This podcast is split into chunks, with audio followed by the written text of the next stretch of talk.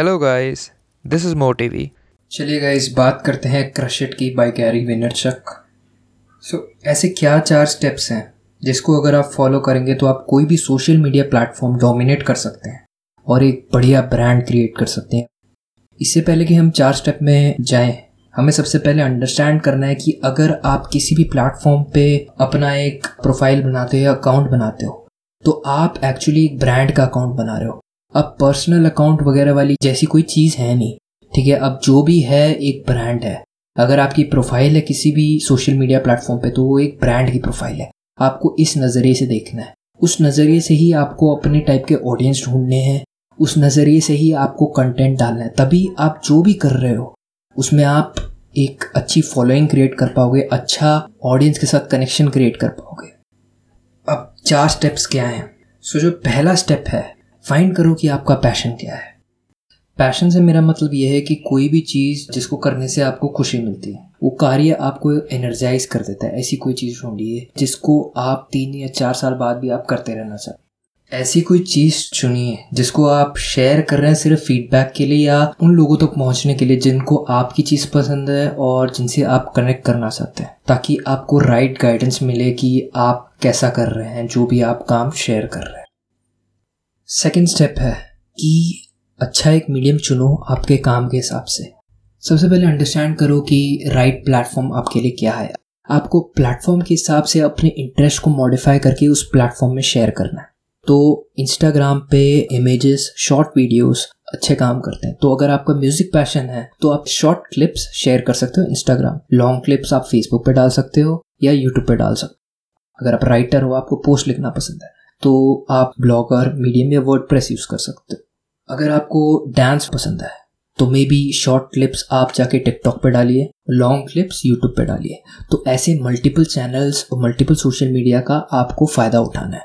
अब आप एक ही कंटेंट को मल्टीपल प्लेटफॉर्म्स पे भी डाल सकते हो, इसको रिपर्पसिंग भी कहते हैं। अब रिपर्पसिंग का एक एग्ज़ाम्पल होगा, जैसे मैंने एक वीडियो को यूट्यूब पे जाकर डाल दिया, ये बड़ी वीडियो हो गई। अब मैंने उसका शॉर्ट क्लिप बना के कुछ डिस्क्रिप्शन डाल के फेसबुक पे डाल दिया। अब मैंने जो मेन पॉइंट्स थे उस वीडियो में जो एक्सप्लेन है, उसकी एक इमेज बना के इंस्टाग्राम पे अपलोड कर दी। फिर मैंने एक मीम बनाया उस वीडियो से रिलेटेड और जाके उसे नाइन गैग पे शेयर कर दिया। तो मैंने एक ही कंटेंट के टॉपिक को मल्टीपल प्लेटफॉर्म्स पे शेयर कर दिया उस प्लेटफॉर्म्स के हिसाब से। और मैंने अपने इंटरेस्ट को भी ज़्यादा से ज़्यादा लोगों के साथ शेयर कर लिया वो भी अलग अलग टाइप में। इससे आपकी ऑडियंस बढ़ेगी, क्योंकि हर बंदा जो होता है वो अलग तरीके से कंटेंट अब्जॉर्ब करता है। और इससे आपका फ़ायदा होगा और आपके ब्रांड का फ़ायदा होगा। थर्ड स्टेप है, हमेशा ऑथेंटिक रहो अपने कंटेंट के हिसाब से। अब गैरी वेनर्चक अपने कंटेंट में बहुत ज़्यादा कर्स करते हैं, क्योंकि वो नेचुरली कर्स करते हैं। ठीक नेचुरली वो गालियाँ देते हैं। अब उनके जो एडवाइज़र थे, उन्होंने कहा कि अगर आप बस गालियाँ कम कर लो तो हम आपको और शोज़ दिलवा सकते हैं, हम और लोगों के पास आपको पहुँचा सकते हैं। उन्होंने साफ़ मना कर दिया कि यार, अगर मैं गालियाँ हटा दूँगा तो मैं अपने आप को खो दूँगा। तो आपको वो ओरिजिनलिटी नहीं खोलनी है। काफ़ी इंडिया में ऐसे रैपर्स हैं जो गालियाँ देते हैं अपने गाने में और उन्हें पता है कि ये फैमिली फ्रेंडली नहीं है। फैमिली को पसंद नहीं आएगा, हमारे ऑडियंस कम हो जाएगी। फिर भी वो देते हैं, ऐसा क्यों है? क्योंकि वो अपने आप को ओरिजिनल रख रहे हैं, अपनी ऑथेंटिसिटी मेंटेन करने अपनी नेचुरल स्टाइल मेंटेन कर रहे हैं और ये बहुत ज़रूरी है। तो अपनी ऑथेंटिसिटी कभी मत खोइए। चौथा और आखिरी स्टेप है क्रश इट या डोमिनेट करिए जो भी प्लेटफॉर्म है आपका, या आपने चुना है।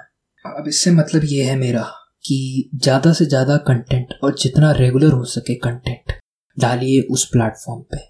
कोई भी आपके चैनल को तब तक फॉलो नहीं करेगा सब्सक्राइब नहीं करेगा, जब तक आप उनको रेगुलरली वैल्यू नहीं दोगे। हम वैल्यू एडिशन की बात कर रहे हैं, ठीक है? लोग आपके कॉज में तभी इन्वेस्ट करते हैं जब उनका कुछ फ़ायदा होता है, ठीक है? तो आपको क्या करना है कि जो भी अच्छा कंटेंट आप क्रिएट कर रहे हैं ज़्यादा से ज़्यादा लोगों को देना है। अगर आप ऐसा कर सकते हो तो आप डोमिनेट कर सकते हो। ठीक है, अब गैरी वेनरचक खुद का एग्ज़ाम्पल देते हैं कि उन्हें Wine Library TV wine tasting का शो जो उन्होंने खुद चालू किया था, उन्होंने रोज एक वीडियो डाली, वो भी तीन साल तक, हज़ार वीडियो अपलोड करी उन्हें रेगुलरली इतना रेगुलर शायद ही कोई हो पाता है, और हजारवे एपिसोड तक उनकी इतनी बड़ी ऑडियंस थी, इतनी अच्छी फॉलोइंग थी, चाहे वो स्टार्टिंग में अच्छे नहीं थे, पर रेगुलर होने के वजह से वो धीरे धीरे अच्छे हो गए धीरे धीरे लोगों ने उनका स्टाइल समझा, जो कि उस समय बाकी लोग वाइन टेस्ट कर रहे थे, उनसे बिल्कुल अलग था एक ऑनेस्ट स्टाइल दिखा, उन्हें एक नेचुरल स्टाइल दिखा, जो बाकी लोगों में नहीं दिखता था और लोगों ने उसे पसंद किया।